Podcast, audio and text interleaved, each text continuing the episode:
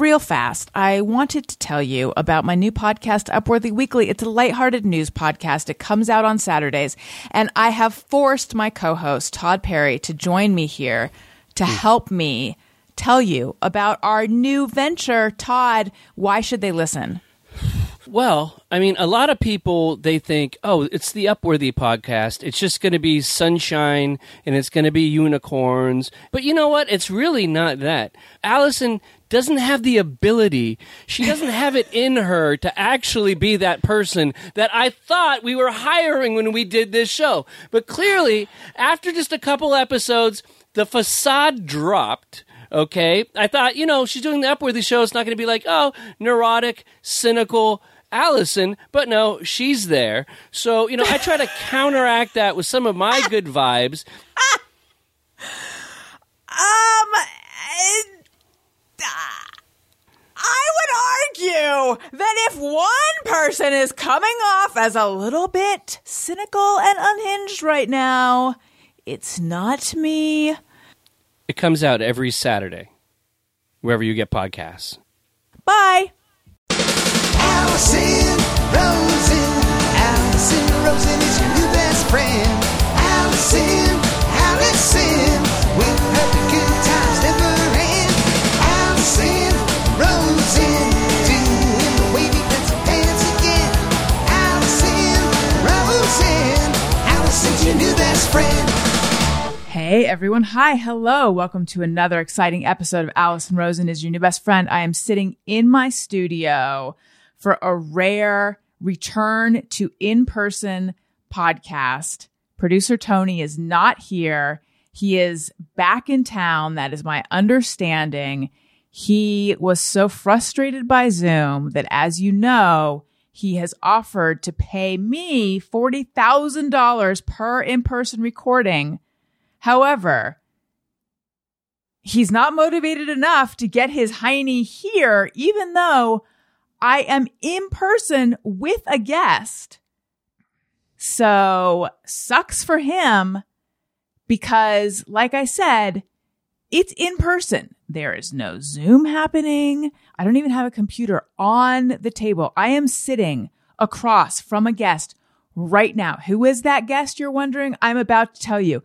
Be patient, please. I cannot handle this pressure anyway.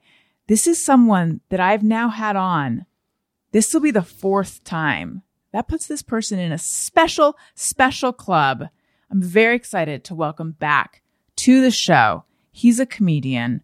He's a writer. He's a sometime actor. He is a elite prankster. It is Jim Florentine. Hello. And he is, I really, as you know, I've been doing this for so long. And just lately, I have been like, there's not, it's not just COVID that's going around. There's another virus that, and it's affecting just me. And it's the way it manifests is it's making it so that I've lost my ability to do intros in the proper order because before saying his name, I should have told you what he's promoting right now. And it's, uh, Terrorizing Telemarketers number seven. It's uh, his latest album, his latest prank album, which came out September 16th. There's Bite the Bullet. That's his latest comedy album. It's available on Amazon Prime. And then there's Everybody is Awful. That's his podcast that comes out every Monday. Please put your hands together for Jim Florentine. Hello. Thank you. Thanks for. I can't believe this is the fourth time I'm I on. know. Wow. I know. I feel It's- honored. Yeah. Welcome back. Yeah. Thanks for having me. It's been a while though, because the last time you were on, I was incredibly pregnant. And uh, when you walked in, you met the product of that product. That makes it sound like um like a bag of giblets or something. You met who I was pregnant with, my son, who's now five, which is insane. so it's been five years Yeah. because I haven't been out here since like November 2019. That's my first time back. I usually come out every few months for a few days, or whatever. I live on the East Coast, but so wow, I didn't know that was five years ago. I remember Yeah. you being pregnant the last time we did Right. the podcast, and then I saw him. I'm like, how old are you? He's like five. Damn. I know. Yeah. He was born. Uh, yeah. So it was like, I must have been very, very pregnant. Cause like I was saying in the house, I know that it was sort of a, sh- a shortish interview because I had to leave to go to the hospital to go to an Ask an Anesthesiologist class. Um, so that would have been in like my eighth or the very beginning of the ninth month. Right. So yeah. And now he's five. And then I also have another one. I have a three year old. So That's a good. That's a good age difference, 5 and three. You Mm-hmm. Yeah. know, and then that's perfect. Yeah, I only had the one, but he's twelve now. Just Right. turned twelve. But no, it's great. And uh, you got two boys. I got a boy. I love Yeah. the. You know, Yeah. And you gave me advice too.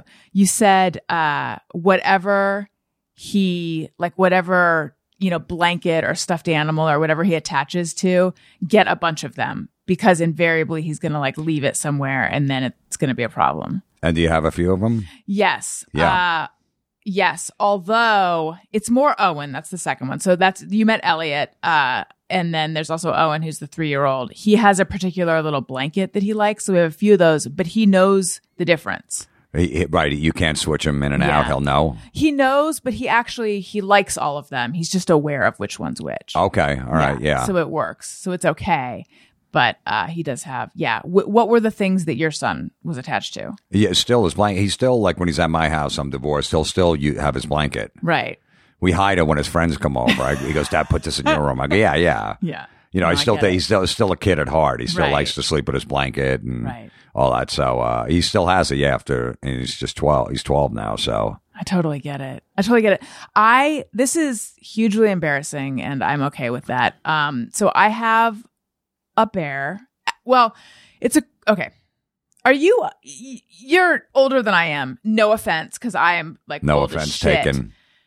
When we were growing up, they were called koala bears. You're aware that people just call them koalas now, Yes. right? Oh no, I didn't know that. Yeah. And it's like a whole thing. If you call it koala bear, someone younger than us, if you're in your home, someone will come through the window to let you know that it's just koala. It's not bear, it's just koala. What's the difference? Like, why do they have to correct you on that? Well, because it they're marsupials and I don't exactly know. I don't know, but there's a, like a there's an energy behind it. It's just Okay. koala. Just koala. Um, I think even my own children have corrected me. And th- I don't even know where they're getting it. They're not on social media yet. But so anyway, I have a koala that I've had since I was six. This koala has traveled with me. Uh, you know, I went through a period of time where I'm like, I don't, I don't need to sleep with this koala anymore. And then at a certain point, I'm like, I do. It's a comfort thing. It, it feel, I, I enjoy having the koala next to me. So as an adult, sometimes the koala will sneak back into bed with me. And, uh, we went on a trip as a family, grown woman, two young kids we left the hotel, went to the airport, and I'm like, oh shit. I left my koala at the hotel.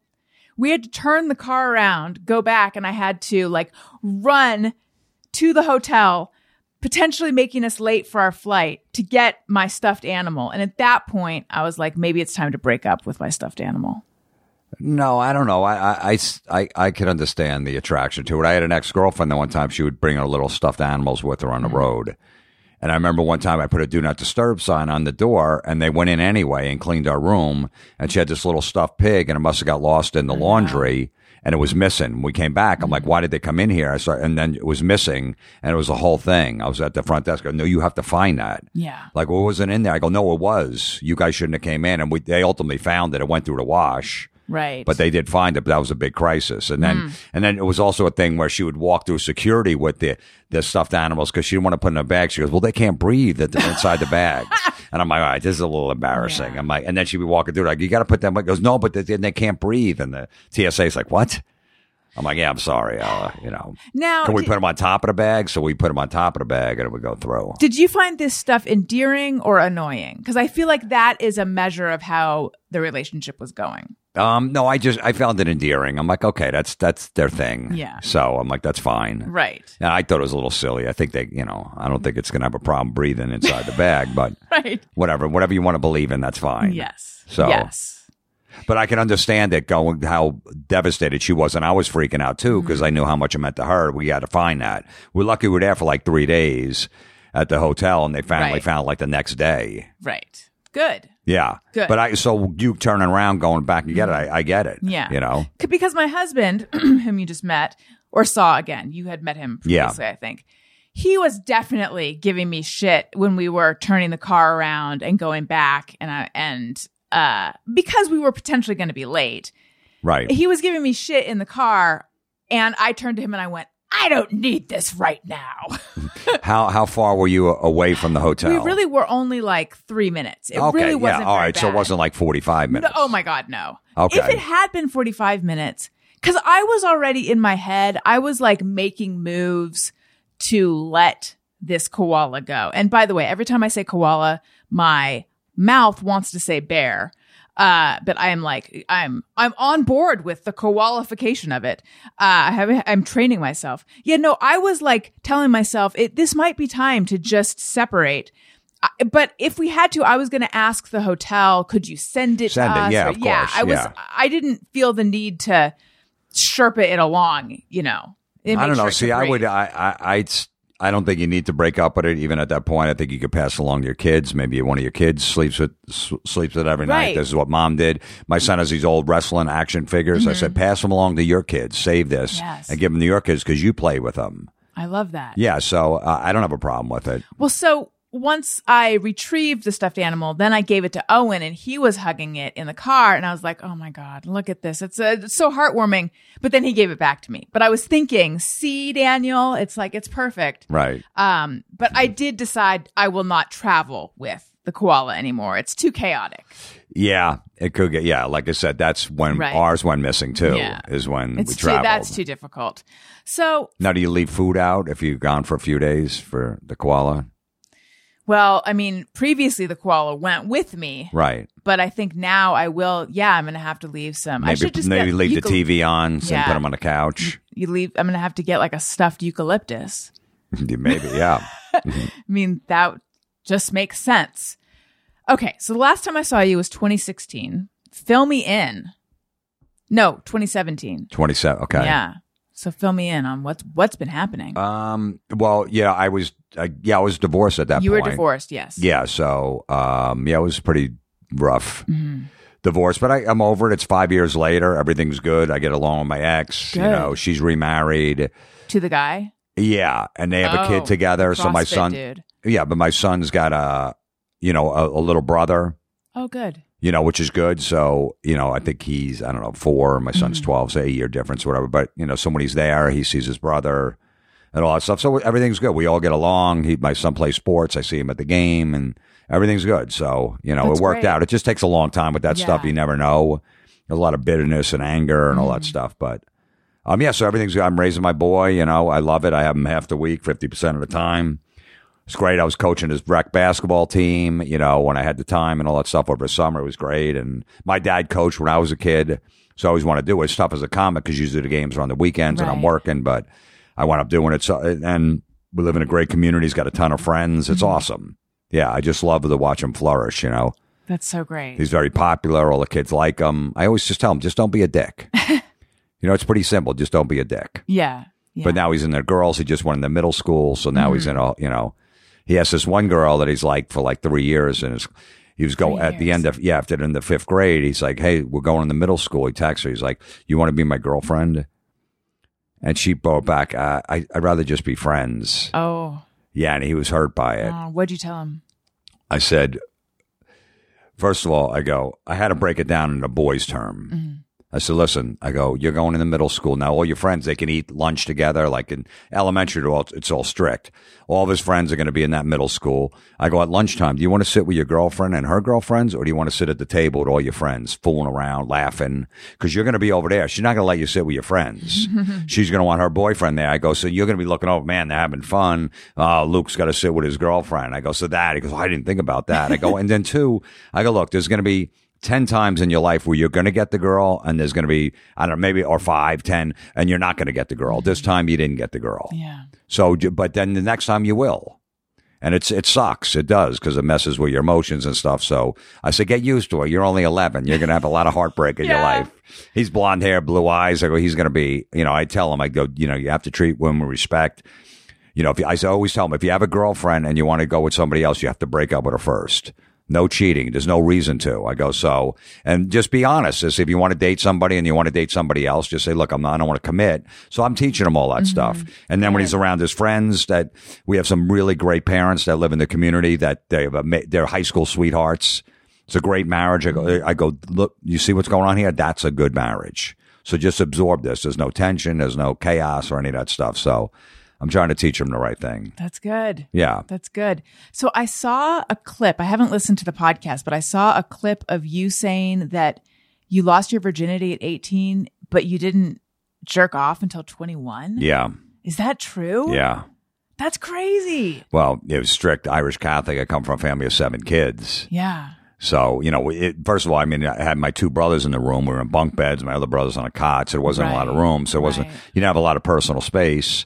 And it was just, I was, went to Catholic school and the religion and the Sunday and I was an altar boy, all that stuff. And it just, that guilt just wears on you. So, Right. you know, um, and you just felt like you were going to go to hell anything you did wrong. Right. So it just wasn't even on my radar at the time. I was kind of a shy kid too. So I didn't, I didn't, the first time I got laid was like right about 18, like a month before I was 18 is me and my girlfriend. She was a virgin at the time too, whatever. But then at 21, I, I that's the first time I, I didn't do it before. I just like, it wasn't, you know, I would always look at dirty magazines and all that stuff. We'd always do that stuff as kids, but I just never did. And I just felt like I was going to go to hell because that's what they mm-hmm. pounded in your head. Right. Even to have sex with a girl, I was going to go to hell too, but I was like, I don't care. This feels good. you know, after the first time I did, it, I'm like, man, this feels good. I, I told the story. I said I used to, I used to have wear a cross, a Jesus cross. I would take it off and stick it in my sneaker, and then shove the sock in front of it, so Jesus couldn't watch us have sex. I felt bad. I'm like, oh man. I thought maybe the socks, Right. the stuff in the shoe was not, he's not mm-hmm. going to be able to see. Yeah. That's how messed up that religion gets you. Right. And then when I did it the first time, I felt so bad. I felt like the biggest loser. I remember the next day just walking around. I go, people are looking at me like, what a loser. Why'd you have to do that? Mm. Yeah, it was crazy, you know. And then, and then at some point, like, all right, um, if this is what it is, I'm going to go to hell over something. So I might as well just have fun, mm-hmm. you know. But it really messes with your head, Right. You right. know, it takes it to an extreme. You know, meanwhile, you know, all the priests are doing all this shady stuff, all everything, all that stuff's going on. But we gotta, you know, Yeah. How much guilt did you feel over premarital sex? Not as much as masturbating. I felt that guilt over that too, but not as much because I was like, all right, what am I going to do? I'm, and I'm not going to wait. I'm not going to wait, you know, to get married to have sex. You know, the testosterone as a boy, all that stuff. So, um, but no, the guilt is it's just incredible. I, I even see like women in their 40s now or 50s, they still have that Catholic guilt.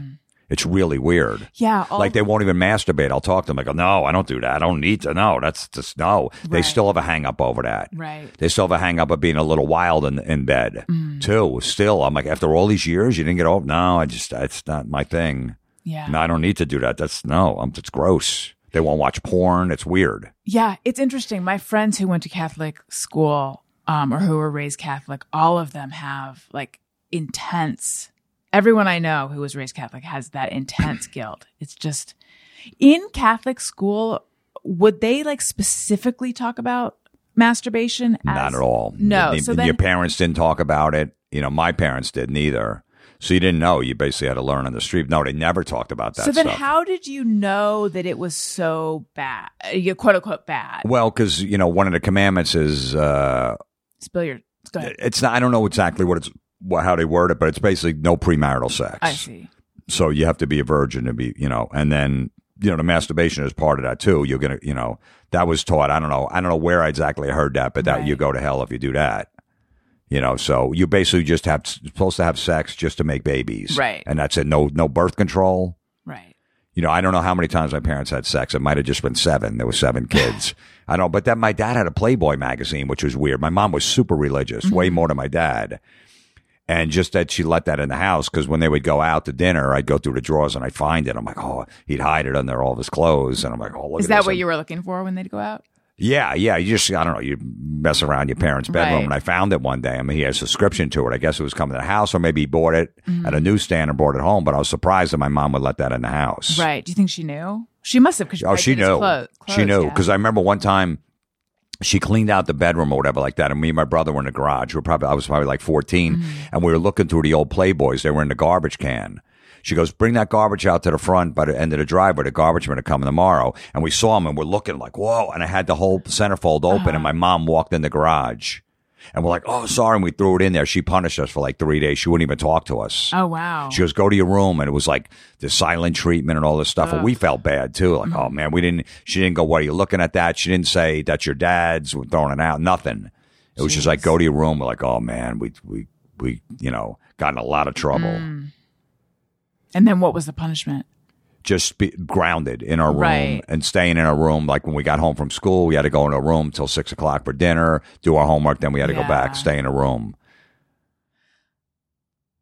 How does all of um that kind of guilt affect you today? It doesn't because I don't. I don't. It doesn't. I probably about twenty five or twenty six. I'm like, I'm not living my life like this. I'm not.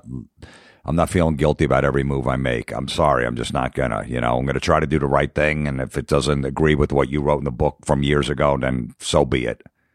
So did you have like a no pun come to Jesus moment of like a just a like I'm I'm not gonna be Catholic anymore?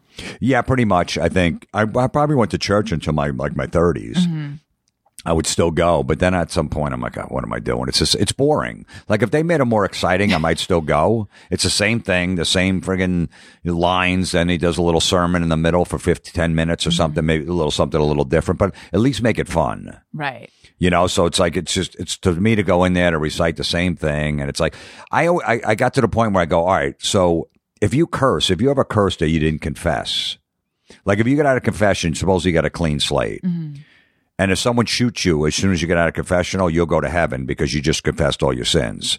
But if you get in your car on the way home and someone cuts you off and you go fuck, and then you crash into a tree and die, you go to purgatory because you cursed. That's not a mortal sin; it's a venial sin. It's called. Mm. I go. So if I get out of church, I just confessed I'm a good person, and I crash into a tree because I said fuck. Like, then I'm not even in heaven. I go. You know what? I'm done. I can't. I can't live up to these expectations. Right. Well, it's just science. Yeah, exactly. Yeah, but they're gonna. I guess God saw me do that. There's a lot of people out there, but He heard me say "fuck" in my car, so I was like, "All right, this is silly. This is mm-hmm. silly. I'm just gonna do what I got to do, and you know, whatever happens, happens. There's nothing, I, you know." And your siblings and and parents and stuff, how did they feel about or do they did they know that you were like I'm done? My mom did, yeah, because when I stopped going to church, she was really mad. I see. Yeah, she was like, "Why don't you go?" And I'm, ah, you know, I was sometimes like, because mass on Sunday would be like an hour, and I'm like, I didn't have an hour. I just, uh, you know, I'm hungover, I'm drinking, I'm 20 years old, 21, we're at parties. The only thing I want to do is get up and go to church. Right. So I stopped, but then I found this church. That I was living in this town on Tuesdays. The mass was only like 25 minutes. There was no sermon in the middle. I'm like, I could do 25 minutes. I'm a comic, 10:30 in the morning or whatever. So I'd go there. And my mom's like, that doesn't count. I go, what do you mean it doesn't count? She goes, you need to go on Sunday. I go, but I'm still going to one mass a week. I got 25 minutes. I don't have an hour. She goes, well, you're going to have to deal with God when you meet him about that. I go, okay, fine. I go, I'm sure God's going to be okay. I go, God, I went on Tuesday because I work late work. I do comedy at two in the morning on Saturday. I'm tired. So I go on Tuesday. What's the difference? I went once a week. He's gonna bring out the day planner. He's like, mm, it shows here on the schedule that Yeah, I know. I remember my mom go, okay, you're going to have to deal with God when you meet him. Tell, and he's, you know, Yeah. so he's going to let you just decide. I'm like, I don't care. I'm doing it once a week. That's good enough. Right. And then I, like, by, by, by 30, I stopped. I haven't been to church in years.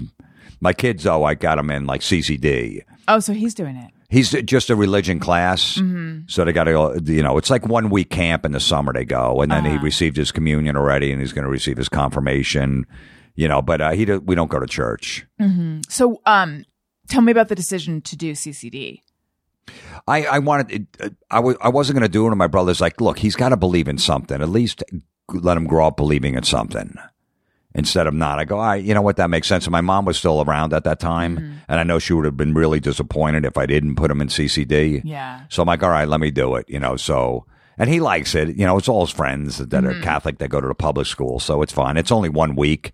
They usually do it like every Tuesday. The first couple of years, is every Tuesday from like six. It was brutal. I'm like, this sucks for like the whole year. I'm like, I could teach a Catholic religion in like three minutes. Just don't be a dick. Be a good person. Treat people how you want to be treated. There you go. Are we got? Are we done here?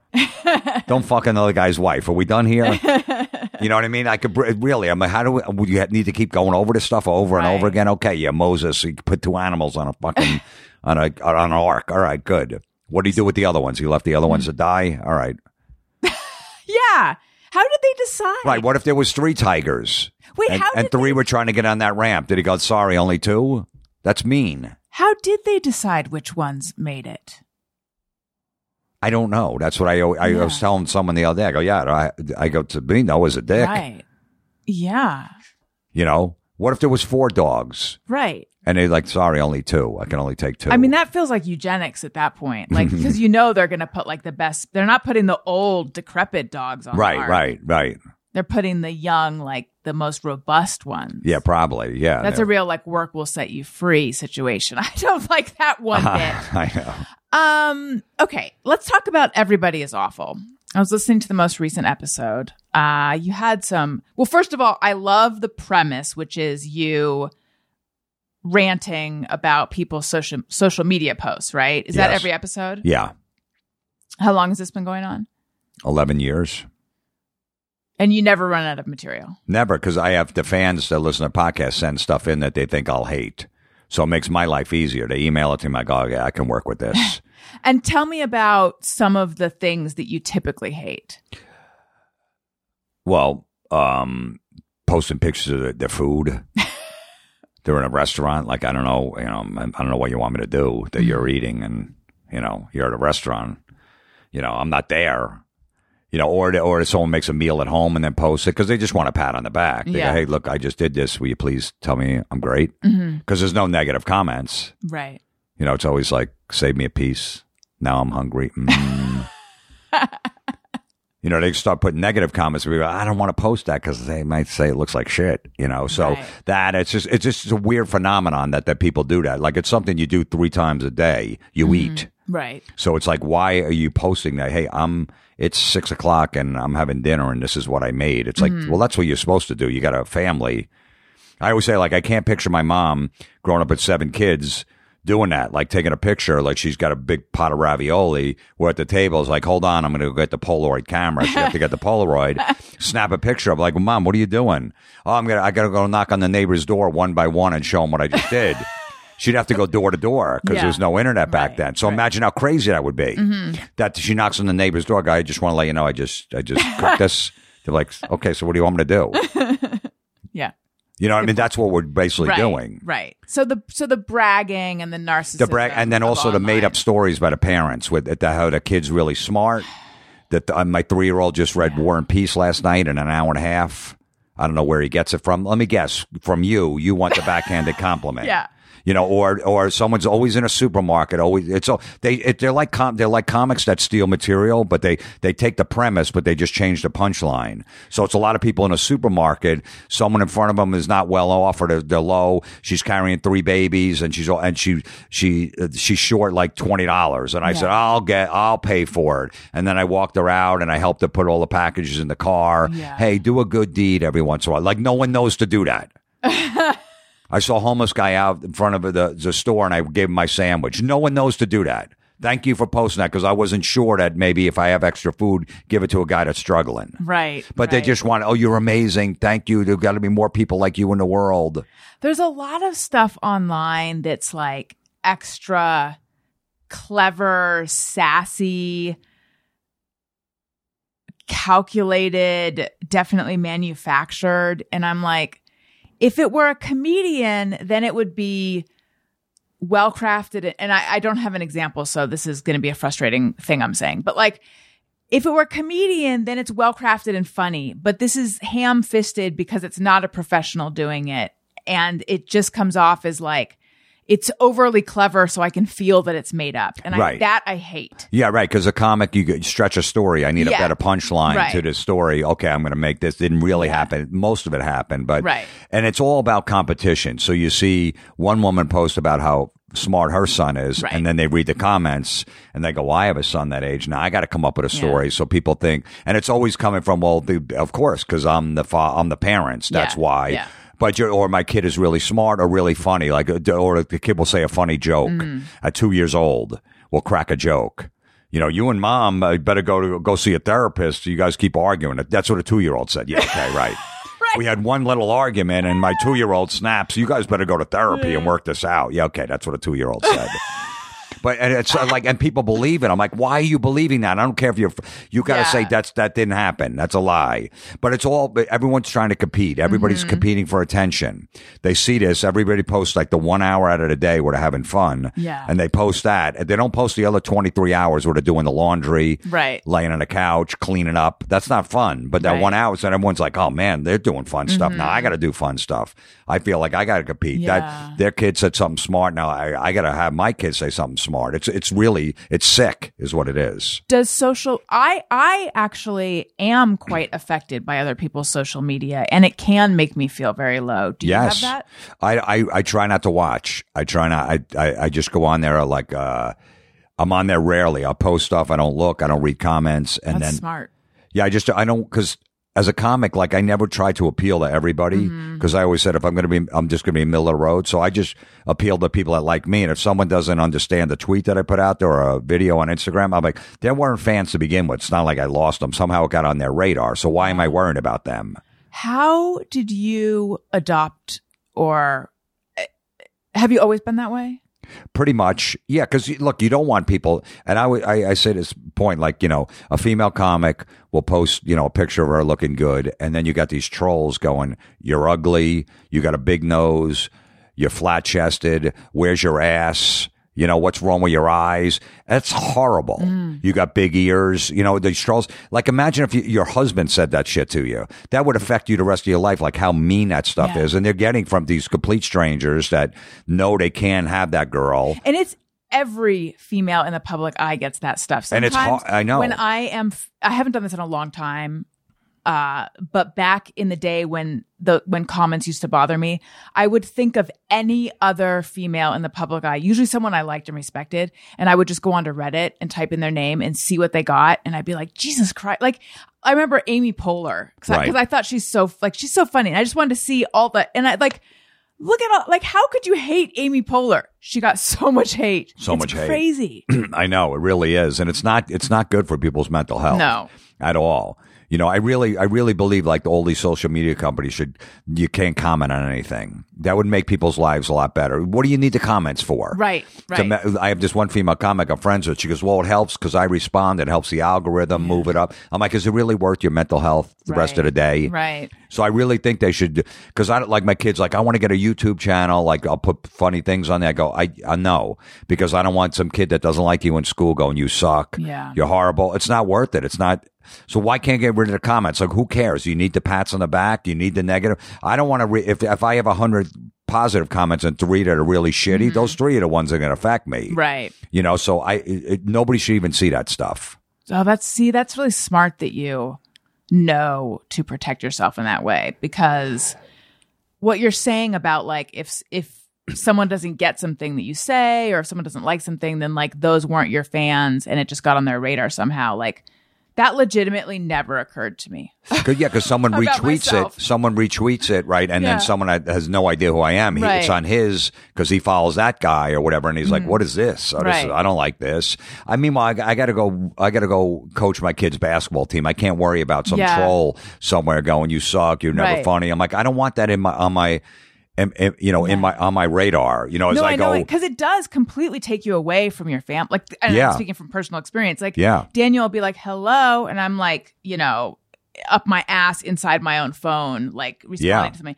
Like what you're saying, as smart as it is, legitimately never even occurred to me because I will, if someone misunderstands something I said and takes it a negative way, I will feel the need to justify and explain myself, and it's so stupid because oftentimes it's a bad faith argument from them. Like they're just trying to get a rise out of you. They're trying to get a rise. Yeah. Exactly. And you can't, you're going to fight with them. Uh, like, Right. you know, on social media about it. It's like, you know, look, there's a, there's a great book that I read called The Four Agreements where oh yeah, I think I have that. I've just never read it's, it. gr- it's great to go back. It's an easy read too. It basically don't take anything personally. It goes, Right. it has nothing to do with you. Someone cuts you off in traffic and, you know, and then gets out of the car and starts screaming at you. Like it's your fault. He goes, Mm-hmm. that guy, that whatever's going on in his life, that has nothing to do with you. It's not your fault. He might have just had a fight with his wife and she's going to divorce him and he's angry. Like you can't take that personally. It's tough. Like it's easy to say, but, Mm-hmm. but it, it's really good. Like, don't make assumptions on things. Like don't make assumptions that, You know, because everyone's overthinking and overthinking leads to depression. You know, you're overthinking a situation. Sometimes it's just like, this is what it is that I'm not over, going to overthink the situation. Because whenever you overthink a situation, you always think the worst. Yes. And it's a complete opposite right. like a comedy club. I'll email a comedy. I'm like, hey man, I'm uh, you know I want to get a date back there. Let me know. Uh, you know, and he doesn't get back to me for like four days, and I'm like, what did I do wrong? And What did I, I thought I did good last time? I pretty. Did I say something to him? I, and then meanwhile, the fifth day, dude, I was just got back from Costa Rica. I was Right. off the radar. Absolutely. What weekend you want? I'm like, why did I do that for I four know. days? I know. I know. And like right now, there's a couple guests that I am intending to have on my podcast, and they've reached out. And the reason I haven't booked them is because I'm just trying, like, I, I'm sort of trying to figure out some things about like what am I how am I going to deal with these particular dates of like it has nothing to do with them. I am 100% going to book them. I just haven't I just have a few balls in the air and I'm like trying to sort out what's going on with these dates. But they could very well think that I'm not booking them. Right. You know. Absolutely. In fact, like I almost it was like 12:30 last night and I was thinking like I should just email this guy and be like just wanted to let you know I'm for sure going to book you. But then I'm like that is a weird time to e- email someone I don't know, you know, very well. But like That's true. uh, and I'm like, I'll just deal. I'll just, you know, choose a date tomorrow, today, which I haven't. But, um, yeah, it's funny. Yeah. Overthinking. You're never like, you never overthink yourself into a positive place. No, and it's never. It's always something. You always go to like the darkest place, like Right. the worst thing, and it's never the. Rarely is it the worst thing. Yeah. No, it never is. It never is, but you always go there. Like uh, you- now, you're trying to figure it out, and like, and it just messes with your head. I'm like, I need some peace in my life. And even if it is, this is where I get get to sometimes though. Even if it is the worst thing, that news will come to you on its own. You don't need to figure it out. You don't need to seek it out. Right. You know, like there was something recently where I had thought myself into like, I have not heard from these people in a little while. What if that means a big rejection is coming? Should I email them to like take the temperature? But I don't want to because if that rejection's coming, that's going to be shitty. So if that rejection's coming, it, it, I'll find out eventually and there's nothing I can do about it. So I'm not going to reach out to them. And I weirdly like had peace about like the inevitability of it. And of course it didn't happen It didn't because I was right. imagining it anyway. Yeah. Yeah. But like really this thing where we're we're all trying to read the tea leaves is just we're just making ourselves crazy. No, I know, and it's just it's so easy to get in contact with somebody. So when they don't, they're like, Yeah. "Well, then there's got to be something wrong." When it was just a phone, they had a, a house phone. It was like, "All right, well, they'll get back to us when they can." Yeah. So it makes it like at any time through any Right. social media follow, they could. How come they didn't message me? Yes. There's too many ways to get in touch with everyone. There's way too many. absolutely. Way too many. Uh when we last talked, you were saying that you do not do any research of potential girlfriends. Online. No, and I still don't. You still don't. no. So I you're should. Just like you're just not an online person very much. No, I sh- I should. I probably should, but I'm like I always say, well, hey, whatever happened in your past happened in your past. But I probably should, you know, you, you know, uh, research because I'm like, right, there's a lot of red flags. Why all of a sudden does this person change now? Right. I just I don't know. For some reason, I just go in with a clean slate. Like if someone did whatever they did in the past, I'm like I, I, I wasn't there, so I can't I can't get mad. If some girl says, "Well, I slept with 50 guys," I'm like, "What am I? Am I going to be mad? I wasn't around. Right. I wasn't with her. Mm-hmm. So am I am I going to hold that against her? I'm not. You know, if I'm okay with it, I'm not going to hold it against her. So Right. But no, I still own it. I probably should.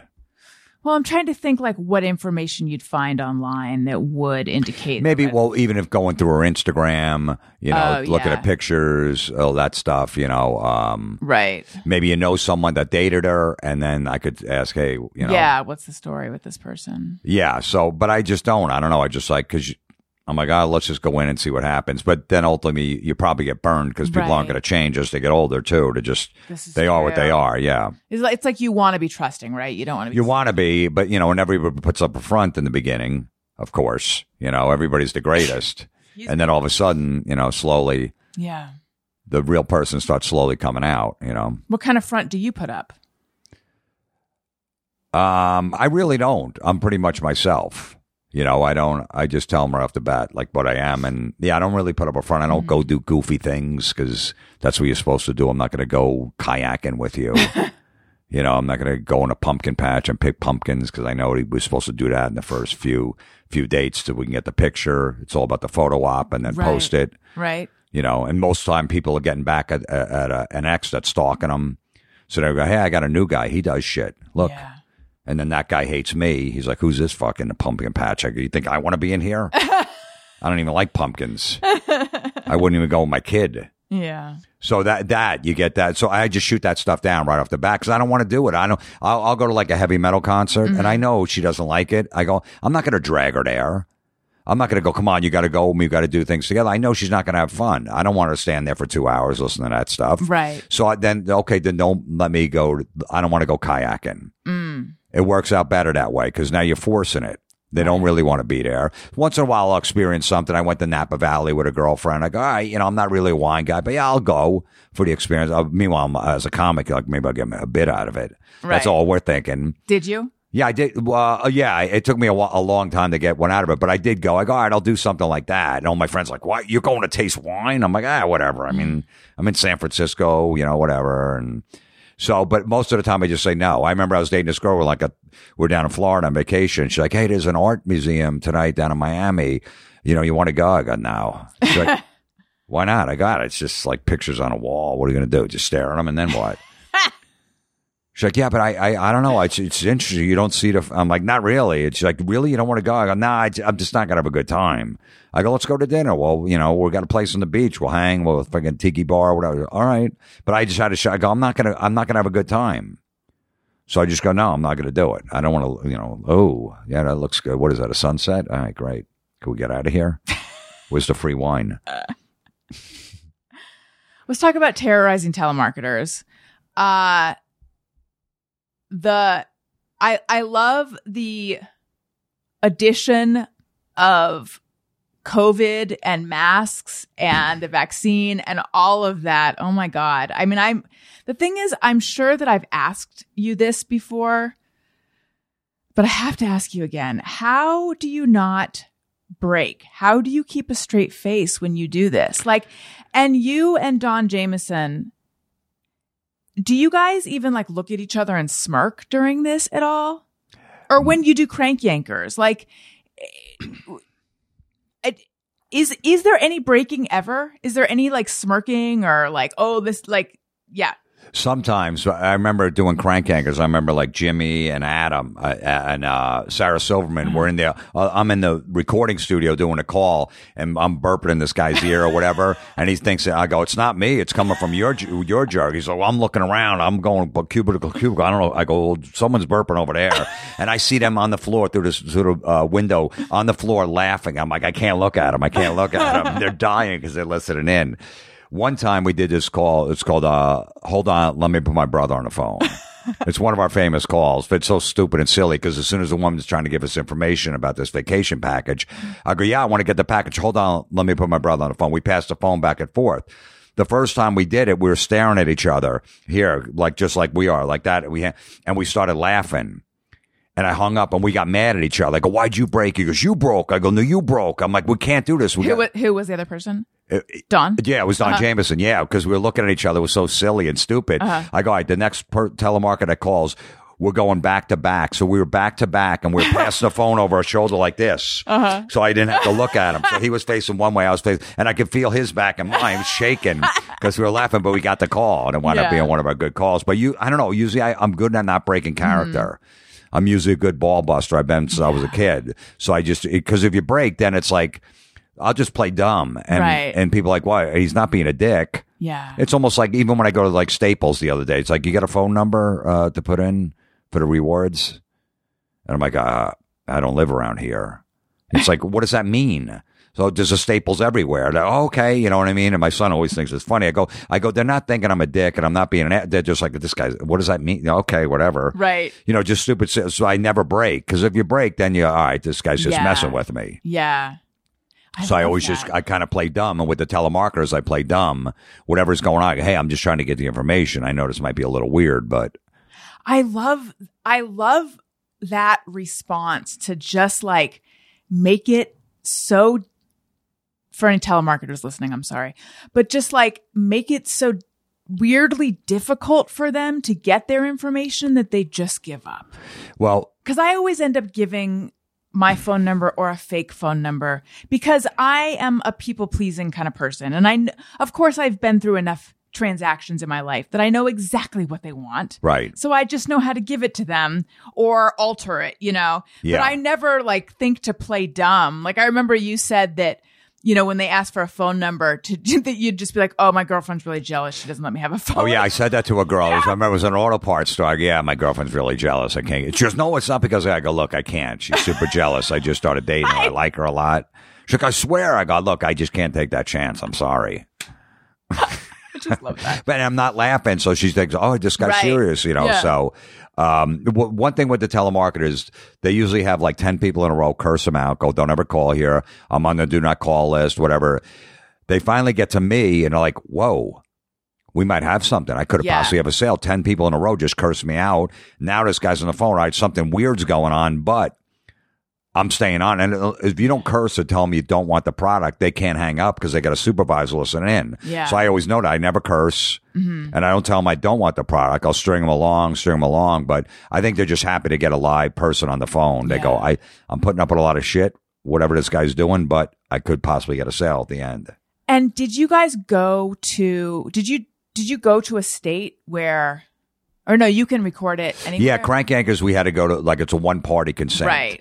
So we would do the calls out of Nevada. As long as one person knows they're being recorded, you're fine. Which is so weird. I know. Did that back in the day that, uh, that I don't know if you remember that Linda Tripp woman. She Yeah. she recorded Monica Lewinsky without her knowing, and that was in Maryland, which is a two party consent. Mm-hmm. So both parties had to be, know to be recorded. She got like under house arrest for six months because right, of that. right. Right. So we always knew Crank Yankers would have to do it in Nevada or New York. But with telemarketers, it's an incoming call. We're safe because they're calling our house. So would you just wait for a telemarketer call? Yeah. And I get mad if it's one of my friends. I'm like, I thought you were a telemarketer. Call back. And do you get them frequently enough? Like how long what was the longest you guys ever waited for one? I mean, I get them all the time. So Um, sometimes it'd be like four or five hours. We'd be sitting there like, this is ridiculous, you know. But um, I have a bunch of friends that have businesses, and they always call businesses. uh-huh. You know, that's the thing. So I go, here's my number. Give them, say, oh, he's at this address. So my number's out there forever. And I just answer, is this Eddie? Yeah, it's Eddie. Yeah. I'll answer to anybody. Um, no, but uh, yeah, I remember I did a, a, ter- a telemarketer album like seven years ago. Mm-hmm. I hooked up my home phone and all these companies were calling because they call right away like it's an active number. And if you pick up, they, you know, they, they're selling these mailing lists, your phone number or whatever. You put your phone number out there, it gets out there. I, I disconnected the phone after I was done with the album. Like, like during the pandemic, about S- September 2020, I decided to do another one because I was bored. I get the home phone hooked up again. As soon as I plugged it in, like two minutes later, the same companies from seven years ago were calling me, like a local gutter company. Oh, my god! This mortgage, uh, you know, uh, uh, Plymouth Rock Insurance, the same companies. I'm like, what were they doing for seven years? They were just dialing this number, Like and then roto dialing or something. it's That's crazy. so weird. Same companies. That's so weird. yeah. Has anyone ever figured it out?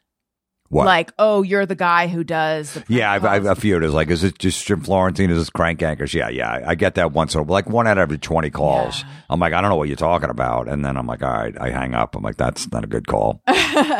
Do you and um Don decide ahead of time what the the you know prank is going to be? Sometimes we'll have a general idea. Yeah, like there was one on the new album where I, I go, the woman calls, I go, yeah, I'm, she goes, you okay? Can you talk? I go, yeah, I'm in a restaurant right now. I'm just going to have some lunch, but yeah, I could talk. What's going on?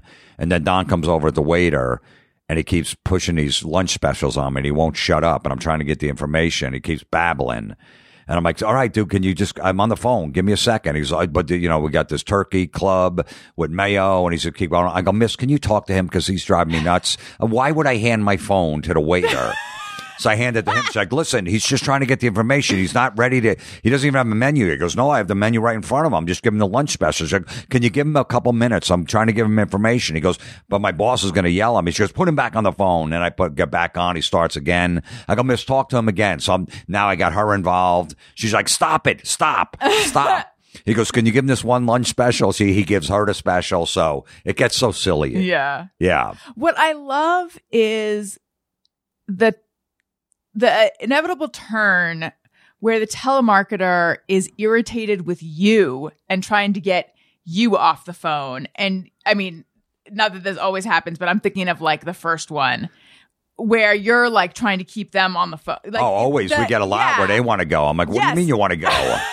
and it's like, oh, you, the telemarketer, are tired of your time being wasted? right. I know. What? I know. It, it, it happens all the time. I'm like, listen, I go, uh, it's never, because whatever's going on, like, you know, what, let me call back. I go, no, this is a good time because I have to go to work in a little bit. So this is perfect. It's always a good time, even though there's chaos, whatever's going on. Right.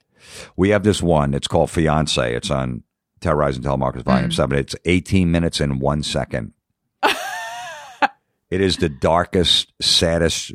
The premise is I pick up and it's a guy selling me a mortgage and I go, Oh, that's perfect. I'm looking for a mortgage. I'm, I'm getting married in a couple of weeks and me and my wife are getting a new place. So we need a mortgage broker. He goes, Oh, perfect. And all of a sudden I, he goes, All right, good. So I set that up. I go, Excuse me. Can you hold on? I got food coming to the door. So I pretend I go to the door to go get the food. Don Jamieson picks up. He goes, Hello. He's like, Yeah, who's this? He goes, Oh, this is his roommate. He goes, oh my, you were just talking to my roommate. He goes, yeah, I'm trying to sell my mortgage. He said, he goes, yeah. He said, his, you know, he's getting married in a couple weeks. He goes, yeah. He goes, yeah. He goes, uh, he goes, I don't think he should get married. Don says to the mortgage guy, he goes, listen, man, I don't know. I'm just trying to sell the guy a mortgage. He there? He goes, no, he's still getting the food. He goes, Don goes, look, I got to be honest, man. He goes, uh, he shouldn't marry that girl. He goes, I had an affair with her like two weeks ago. And the guy's like, "Whoa!" He goes, "All right, well, look, man, I, I I'm just trying to sell a mortgage. I don't, you know, I don't know what the hell's going on, but Yeah. put him back on." He goes, "All right, listen, he, here he comes." He goes, "Can you tell him real quick? Because I'm afraid to tell him. Can you tell him?" And he hands me the phone. I go, "Hello." He's like, "Yeah." I go, "You just talking to my roommate?" He goes, "Yeah, yeah, yeah, whatever." I go, "Okay." And he doesn't tell me right at that point. Then a minute later, Don picks back up. I go, "Hello." He goes, "Yeah." He goes, "Yeah." I ju-" He goes, "Did he tell you?" I go, "Did he tell me what?" He goes, sir, did you tell him? He goes, no, I didn't tell him. I, he goes, well, you should tell him. I go, tell me what, sir?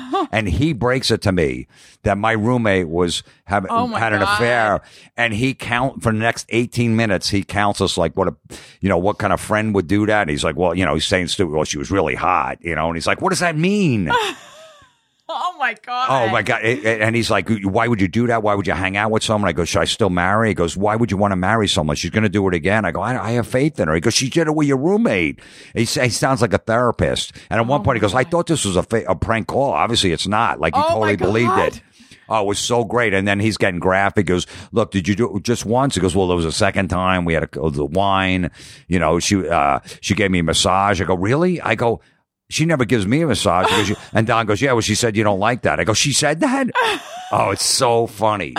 Oh my God. Yeah, it's it's just, and he's just the nicest guy in the world, just trying to break. And Don's like, ah, I don't know. I guess you know, can I still go to the wedding in two weeks? The guy's like, is that what you're worried about? Oh my He goes, I don't know if you have a sense of reality. What's going on? And Don's like, well, maybe I'll just sit in the back then at the church. Do you ever feel a little bit guilty about No, no, because it's like I don't know. I you have to you have to block that out.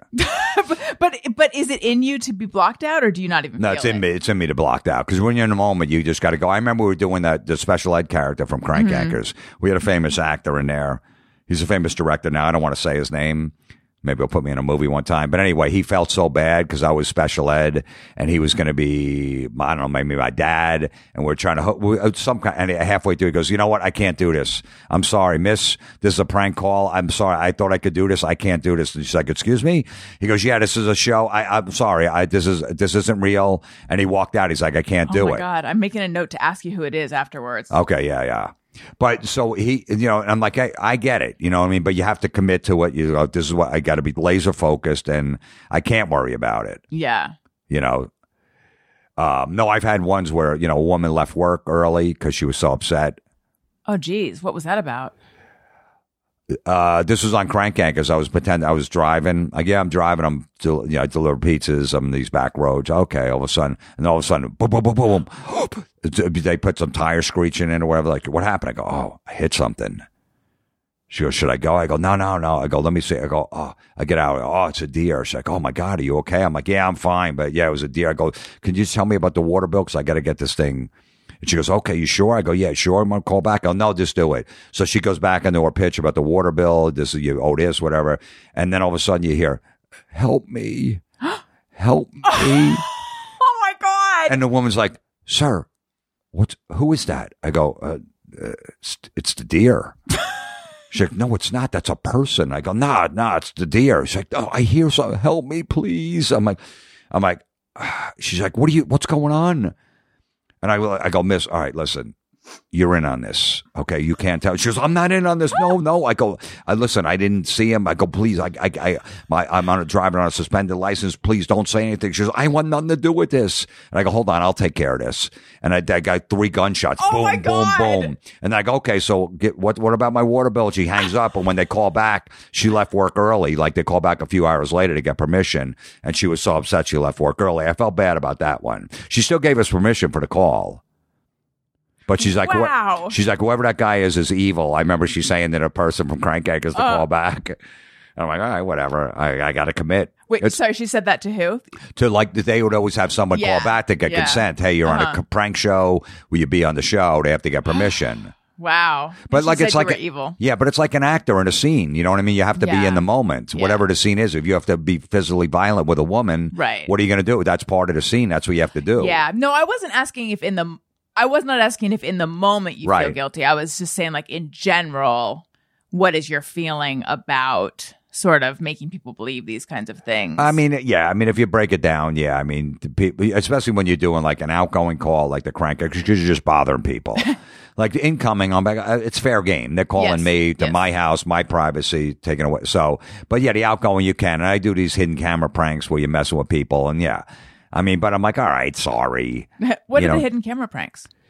We did a whole bunch. Like I did a hidden, I did a pilot for Comedy Central. We're trying to bring it back. Actually, it was called Meet the Creeps. We, Oh yeah. Yeah, we went on our own hidden camera. Like I, um, I went to a restaurant. I made the guy when the guy comes around for fresh pepper. I made him put pepper on for like Uh-huh. 35 straight minutes. He went through three pepper mills. All my friends are sitting around. No one said a word.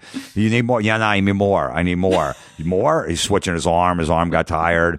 And at one point, I go, hold on. Because the pepper was covering the chicken. Like, for like half. I go, turned it over. Can you start on this side now?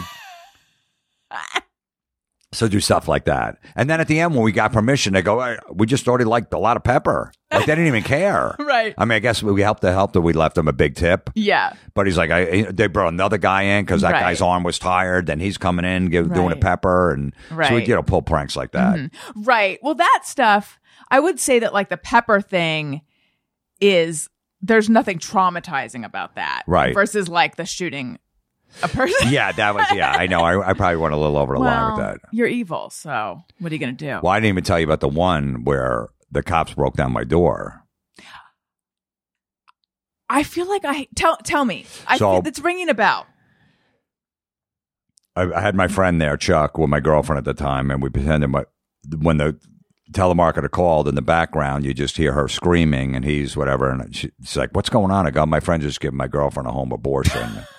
And she's like, "What?" I go, "Yeah, I, I just around the holidays. I'm just trying to save a few bucks. He's got a tool chest. He said he knows what he's doing. So just so don't, don't worry about it." She's like, "What?" Are you? I go, "Yeah, just give me the info, whatever she was calling for." And she goes right into a pitch, and she's yelling, "Ow, ow!" And he's like, "Oh, don't worry. Hold on, hold on. Ow, ow." He's like, "I just pulled an arm out. It was horrible. It was a horrible. I don't know what I was thinking. And this is like when you were young, right? no, oh. no, no, not at all. I was a grown man. Okay. Yeah.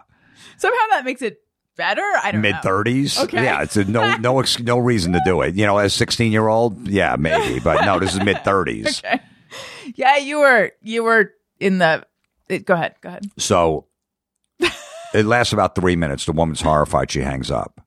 Little did I know she has my information in front of her, my address. She called. She, I don't know where she was calling from, like Boston. Mm-hmm. She calls the local police and said that someone was giving a home abortion. A woman screaming, yelling. I went out. Me, my girlfriend, and my friend, like, let's go to Starbucks. We're just sitting there laughing, whatever. But I come back like an hour later. My door is busted in. They, the police, the local police kicked it, open my door because they thought someone was bleeding upstairs because no one was answering. Uh-huh. And they w- went around, lo- walked around like that. I come home, all my neighbors are out front, the doors off the hinges. I go, what happened? They go, oh, there was ambulance, EMS. What they had, Jeez. they had ambulance, EMS workers show up, like three cop cars. And then I went down to the police station. I go, hey, listen, you guys were on my house. It was just a joke. And like, you thought that was a joke? And I'm like, ah, yeah. I filled out a whole form. Like I just said, hey, this, I'm, they go fill this out to get a statement. And then I wound up getting charged for like a disorderly conduct. I had to go to court What? because they, they said, first of all, he goes, you realize that if that that was a prank call. I go, look, I didn't tell the woman to call the cops. She goes, if that if that, that EMS truck was going down that little street like 60 miles an hour, if they killed somebody, you're responsible. But she called you, didn't she? And she called me, and then she she believed it. I go, she believed it. I go, it's not, you know, and that, uh, that anyway. seems fucked up. So I, fi- I fi- and then I had to go to court. I had to get a lawyer. I was actually, I could have, I could have got six months in jail. because you. That, ah, this is bothering. You know, I don't know how, but This all is I know, fucked up. it was one of those disorderly conducts where I had to go to court. So I had to get a lawyer. Uh-huh. And I remember, like, I was the first case. It was packed, the courthouse, and the judge is like, "You did a call. Were you? Your friend was?" They called you. I know. I go. uh, I didn't want to argue with them. He- Right. And you pretend you're giving your girlfriend, your roommate, a home abortion. He goes, "You think that's funny?" And I get you're on Comedy Central because it's Crank Yankers on at the time. And you, is this what you pass off as comedy?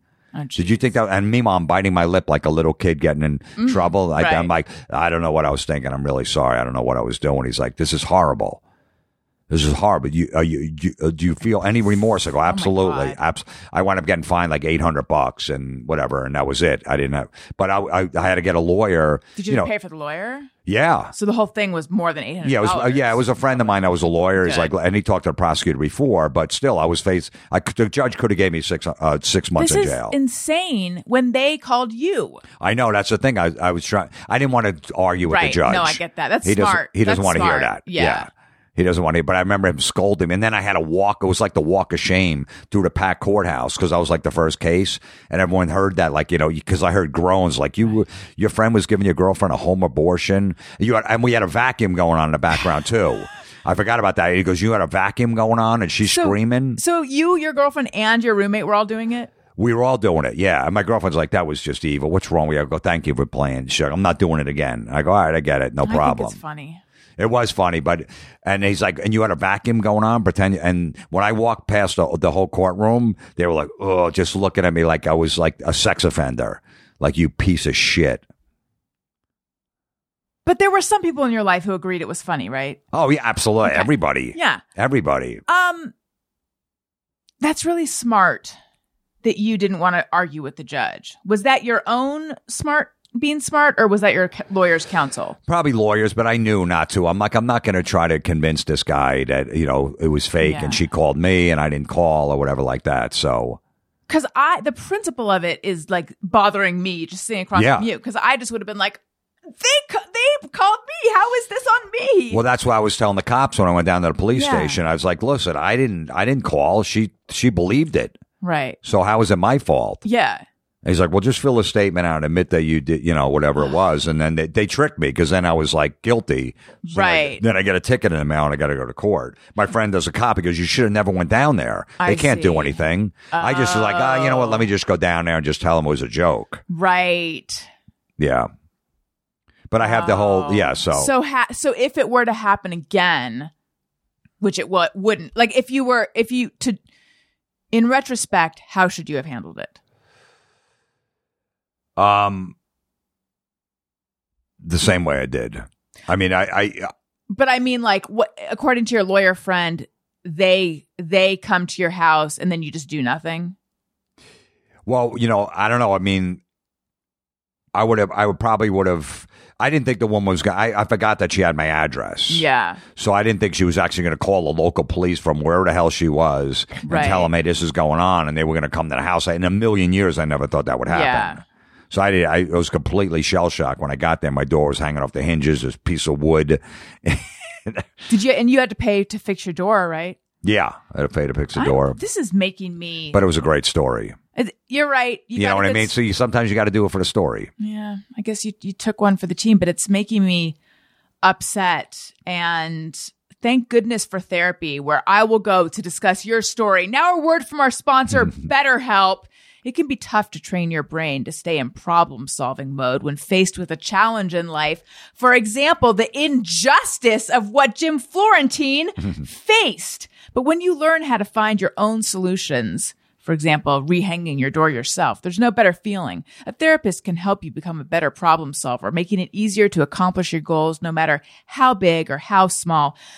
Anyone who's been listening to me for more than one episode knows I'm a big fan of therapy. I've been in therapy for a long time. It helps me immensely. I cannot imagine where I would be without therapy. I would just be cr- crumpled. in a, the fetal position and probably more of a burden on those who love me than I am right now. If you're thinking of giving therapy a try, BetterHelp is a great option. It's convenient, accessible, affordable, and entirely online. Get matched with a therapist after filling out a brief survey and switch therapists at any time. When you want to be a better problem solver, therapy can get you there. Visit betterhelp.com slash best friend today to get 10% off your first month. That's BetterHelp, betterhelp.com slash best friend. Again, that's BetterHelp, better H-E-L-P dot com slash best friend.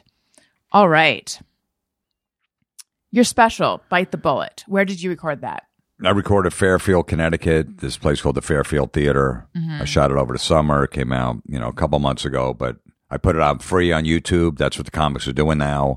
Yeah. Got a lot of views, and then it was up there for like two months, and then I just put it, you know, then Amazon Prime. They they got like three or four of my specials on there, so you can rent it or buy it. Nice. You're up on Amazon Prime, so. Um, yeah, so it's good. You know, I think yeah, that's like my fourth one up there. But I just love work and I love coming up with new material. You know, you know, I uh, you know, I just I still love it. After I'm doing over thirty years now, comedy. I just love it. I still love getting up there. I'm like, I just pinch myself. I'm like, I get I get paid to tell jokes. This is awesome. As you get older, you realize like you appreciate it even more. Right. You know, and I can make my own schedule, my own boss. I work around my kid's schedule, all that stuff. So it's great. Mm-hmm. And you wrote a book as well. Yeah, I wrote a book basically based off the podcast called mm-hmm. Everybody is Awful. Right. Yeah, it's just examples of people being stupid on social media. Right. That's awesome. Yeah. Um, so at one point your podcast was on Barstool, right? Yeah, so I was on Barstool for two years. Yeah. So what happened? Um, you know, it was right before the pandemic, January 2020, I signed up. They originally, they wanted to bring that metal show I used to be on this heavy metal talk show. They wanted to bring it back on their platform. I see. And it was VH1, right? It was on VH1 Classic, yeah. So they like, listen, we want that show on here. We're gonna we're gonna start some like you know video and TV. We're gonna get a studio in New York and want to shoot it. Okay, great. But they go, uh, but first, let's start your podcast here. And about six months, we'll start doing that metal show. Let let us introduce you our audience. It's like okay, cool. And then all of a sudden, March 2020 hit. Everything was shut down. Two years later, I had a two year contract, and then it was just like, all right, we'll just part ways Right. and it was it was amicable, no no no issues. I wanted to be on my own anyway, you know, where I could just be, you know, I do a whole Patreon and all that stuff. So it, it's I don't want any bosses, Yeah. you know, if I could not work with it for anyone. So, but they were totally cool. They never, you know, got along great with everybody. You know, they never said don't say this, don't say that. They mm-hmm. love mess, mixing it up. Yeah. Yeah, so they they like causing problems. So, um, but yeah, ultimately, if, if the pandemic didn't happen, that would have been on that network. But but two years later, it's like, all right, you know, Right. that time has passed, which is fine. But I got no hard feelings. How was your pandemic? I bonded a lot more with my kid. I looked at it that way. We had a routine every day. We're out of a driveway playing shooting baskets and all that stuff, watching movies, old like Sandler movies and all those, you know, show them some classics, all that stuff. So he got into all of that. We had a whole routine going. You know, I'd still only had him the half the week and then my ex would have him, but it was great. Like he missed his friends and stuff, and even friends on the block. We wouldn't see each other probably for about till maybe the summer of 2020. They started kind of hanging out outside but uh, it worked for us. Like I, I really felt like super close to my son. We were doing all these little projects, so we were helping de- redecorating the basement and stuff like that. I put up all this memorabilia I have. He helped me with it and stuff. So it was a good time. Like I really bonded even more, and I met like it was like this is cool. We go to bed at like eight o'clock the same time, wake up at the same time. I put her in the bed. He goes, "Are you going to bed now too?" Oh. And he's like, "Come on, you're going to stay up. Then I'm going to. Then I'm going to get up in the morning. You're going to still be sleeping. What am I going to do? I, I don't know. Figure it out." and then we had to watch the same TV shows. And if I watch, he goes, "Don't watch them when you when I go to sleep." It was like a relationship. Yeah. And he caught me once. He I saw the DVR. Was he's like, "Wait a minute, you watched some last night?" I go, "I just watched a little." He's like, "Why?" I'm like, "I'm in a relationship with him. This is relationship shit." I tried to sneak one in. I watched one episode one time and I pretended I didn't watch it. What was it? Do you remember?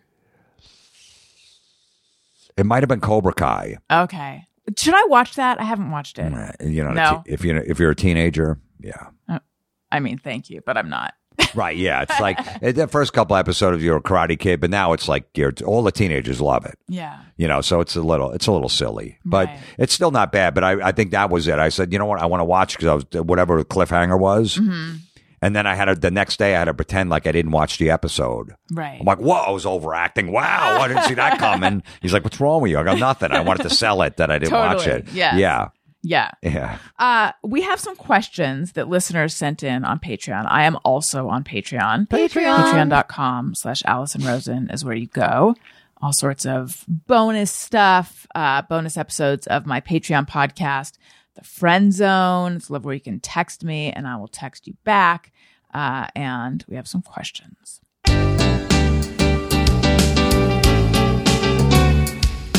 When we ask, they send them in. They're wondering how you have been. So thanks so much for answering these questions from our fans. Okay. Elizabeth Yandal says, What was the most surprising thing to learn on Inside the NFL?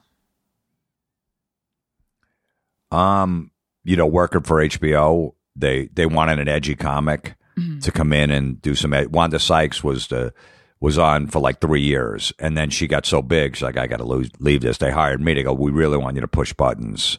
Interesting. Be we want to be edgy, and ultimately, I got fired after one year because they didn't really want you to be edgy. Yeah, I was going to say when you said that they wanted someone when they're like we want someone to push buttons, it, I was thinking, really? So no, they Well, I'm a big football fan, so I, you know, they knew the guy hired me knew and stuff. But he's just like, dude, go after players. Let's Yeah. make fun of this, make fun. And then I come up with the no, and then stuff that we did. no one really wants that. They didn't want it. They Yeah. they thought they did, and they didn't. So I lasted. It was fine, but it was great though. I got you know, I'm a big uh, Miami Dolphin fan, and and Dan Marino was Mm-hmm. working on the show at the time, so I'm still friends with him this day because of that one year. So it was all That's worth fun. it. Yeah. Uh did they give you feedback at the time like you're pushing t- or you're you're too edgy or was it just like at the end they're like mm, Yeah, at the end, because I did this whole bit where uh, Ricky Williams was one of the football player. He retired in the middle of his career to go smoke pot.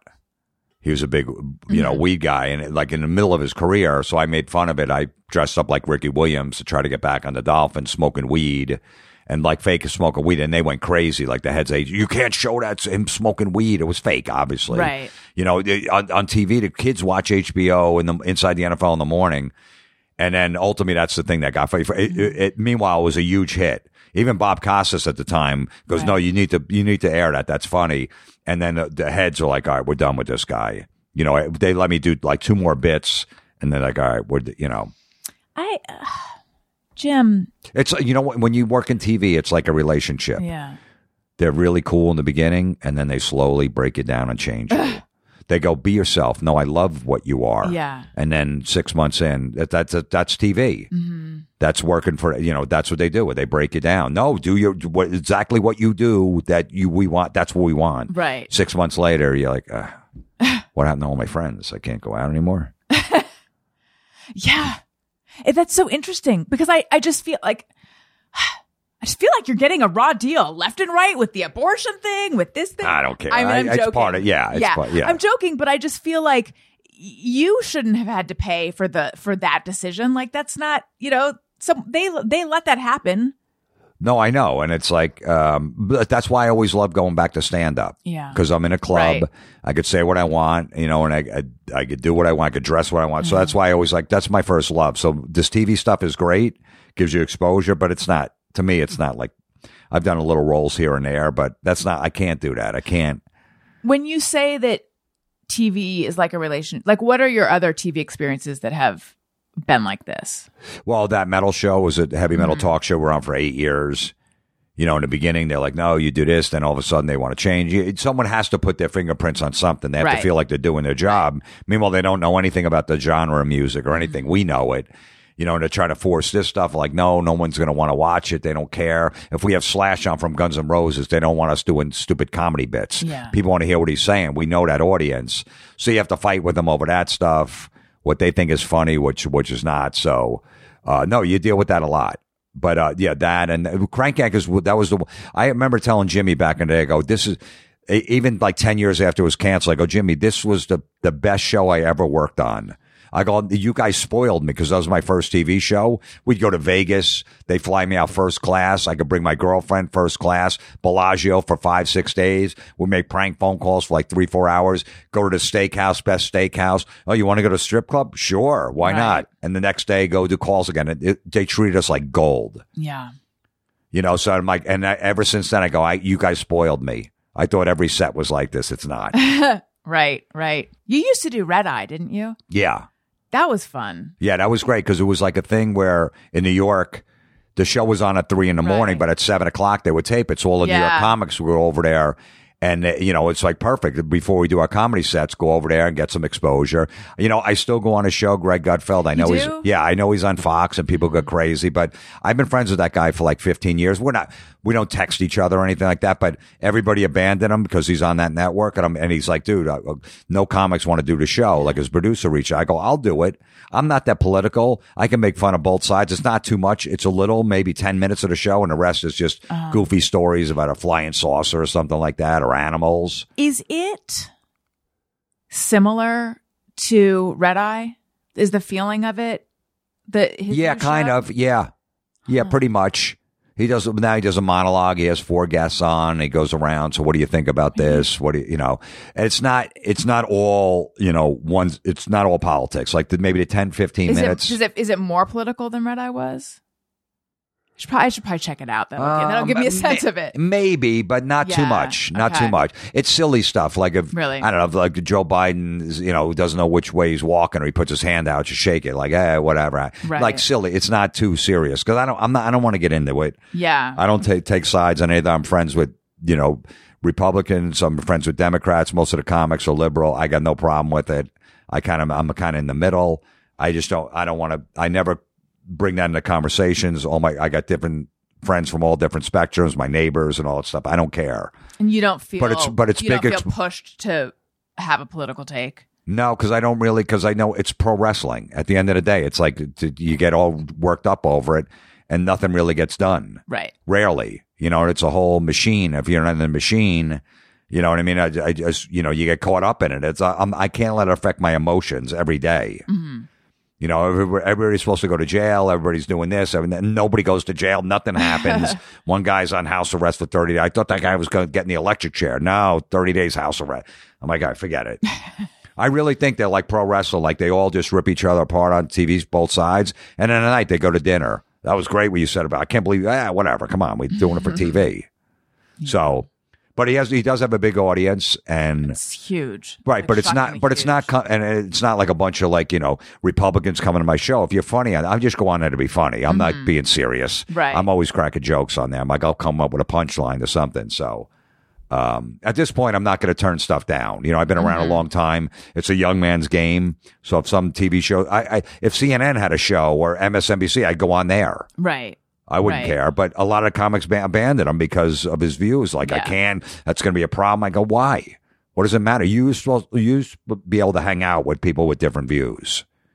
And then it, it just changed, Mm-hmm. you know, over the last six or seven years. I don't let it bother me. I'm like, whatever. Right. Right. Um, do you have a just me or everyone? This is a segment where uh, people uh, write in with things they think or do, and they wonder: is it just me or is it everyone? Sometimes I ponder on something I have thought or done. Is it just me or everyone? Did Meredith send this to you? She did, but Okay. uh, you know what? I I, I kind of mentioned it earlier. Maybe it's just me when they ask, "Do you have a club card? Do you Oh, have yeah. a, the phone number? You know, you you have a rewards program." It's like that drives me nuts because I'm like, if I had a a rewards card or if I had the phone number, don't you think I would give it to you? Are you going to remind me that I'm in a CVS and I can get points to maybe I can get a friggin' free razor or whatever? You don't think I'd have it out? Like, you know what? You're right. I didn't, I forgot where I was. I thought I was buying pants, even though I got shaving cream here. but yes, and it drives me nuts. Like, I can't answer the question. I'll, I won't answer. I'll pretend I'm doing something else. I'll be, uh, how does this credit card work? Do you have a rewards card? Um, um, the credit card, I think it's broke. No, you got to hold on, sir. Uh, okay. I, it drives me nuts. I don't know if it drives everyone else nuts. But I know it's the, the, the manager telling them, make sure you ask if they have a rewards. You want to sign up? No. Yeah. It drives me. I'm telling you, I tense up when I'm, I'm like, please just don't ask me, please. That doesn't drive me nuts. But what drives me nuts, and we talked about this last time, but it always, it does drive, and, and you said it doesn't drive you nuts. It drives me nuts when I'm checking out at the grocery store and they say, Did you find everything okay? That one, I don't like that one either. Oh, see, you said that you don't mind it that I, much. I, I I've been hearing it. I've been hearing it a lot lately. it drives me nuts because I feel like if I say, like, what is the point of, you know, it drives me nuts because I feel like it's manipulative because I feel like they're coaxing me into, te- into think, into, like, they want me to think that I had a great shopping experience. Like, I never looked at it that way. I mean, I, I'm probably being really highly cynical because the truth is, if I say like, actually, no, I didn't find everything, are they going to go help me find it? Right, No. they're gonna go tell the people behind you in line, "Hey, Yeah. listen, we're gonna I'm gonna go walk her to the produce Right. aisle to find the friggin' uh, So I- carrots." feel like they're trying to get me to be like, yes, and then I'll walk out being like, do do do, I found everything. I'm so stupid that now I think I had a. gr- I don't. I don't know. If it's a weird question. I went into one of those Five Below stores. I don't know if you have them out here. No. It's a little. It's almost like a dollar store, but it's a Okay. five dollar store. Oh, interesting. We so me and my son walked in there like last week, and the guy goes, "Welcome to Five Below," and I just looked over, and it bothered me for like two hours. I'm did like, he welcomed you to the store? Yeah, he was the cashier. We walked in, and it was like right away. Welcome to Five Below. I- he might have The- said the nerve of him. He might have said, "Let me know if you need anything or Oh. whatever." And I just kept walking. I go, "Why did he welcome?" I know where I'm. I'm like, what, "What is for? What reason did he do that?" Friendliness, probably. But it's not because it's not coming Yeah. from. But you think the guy's really friendly? No, No, some it's manager told him. You know.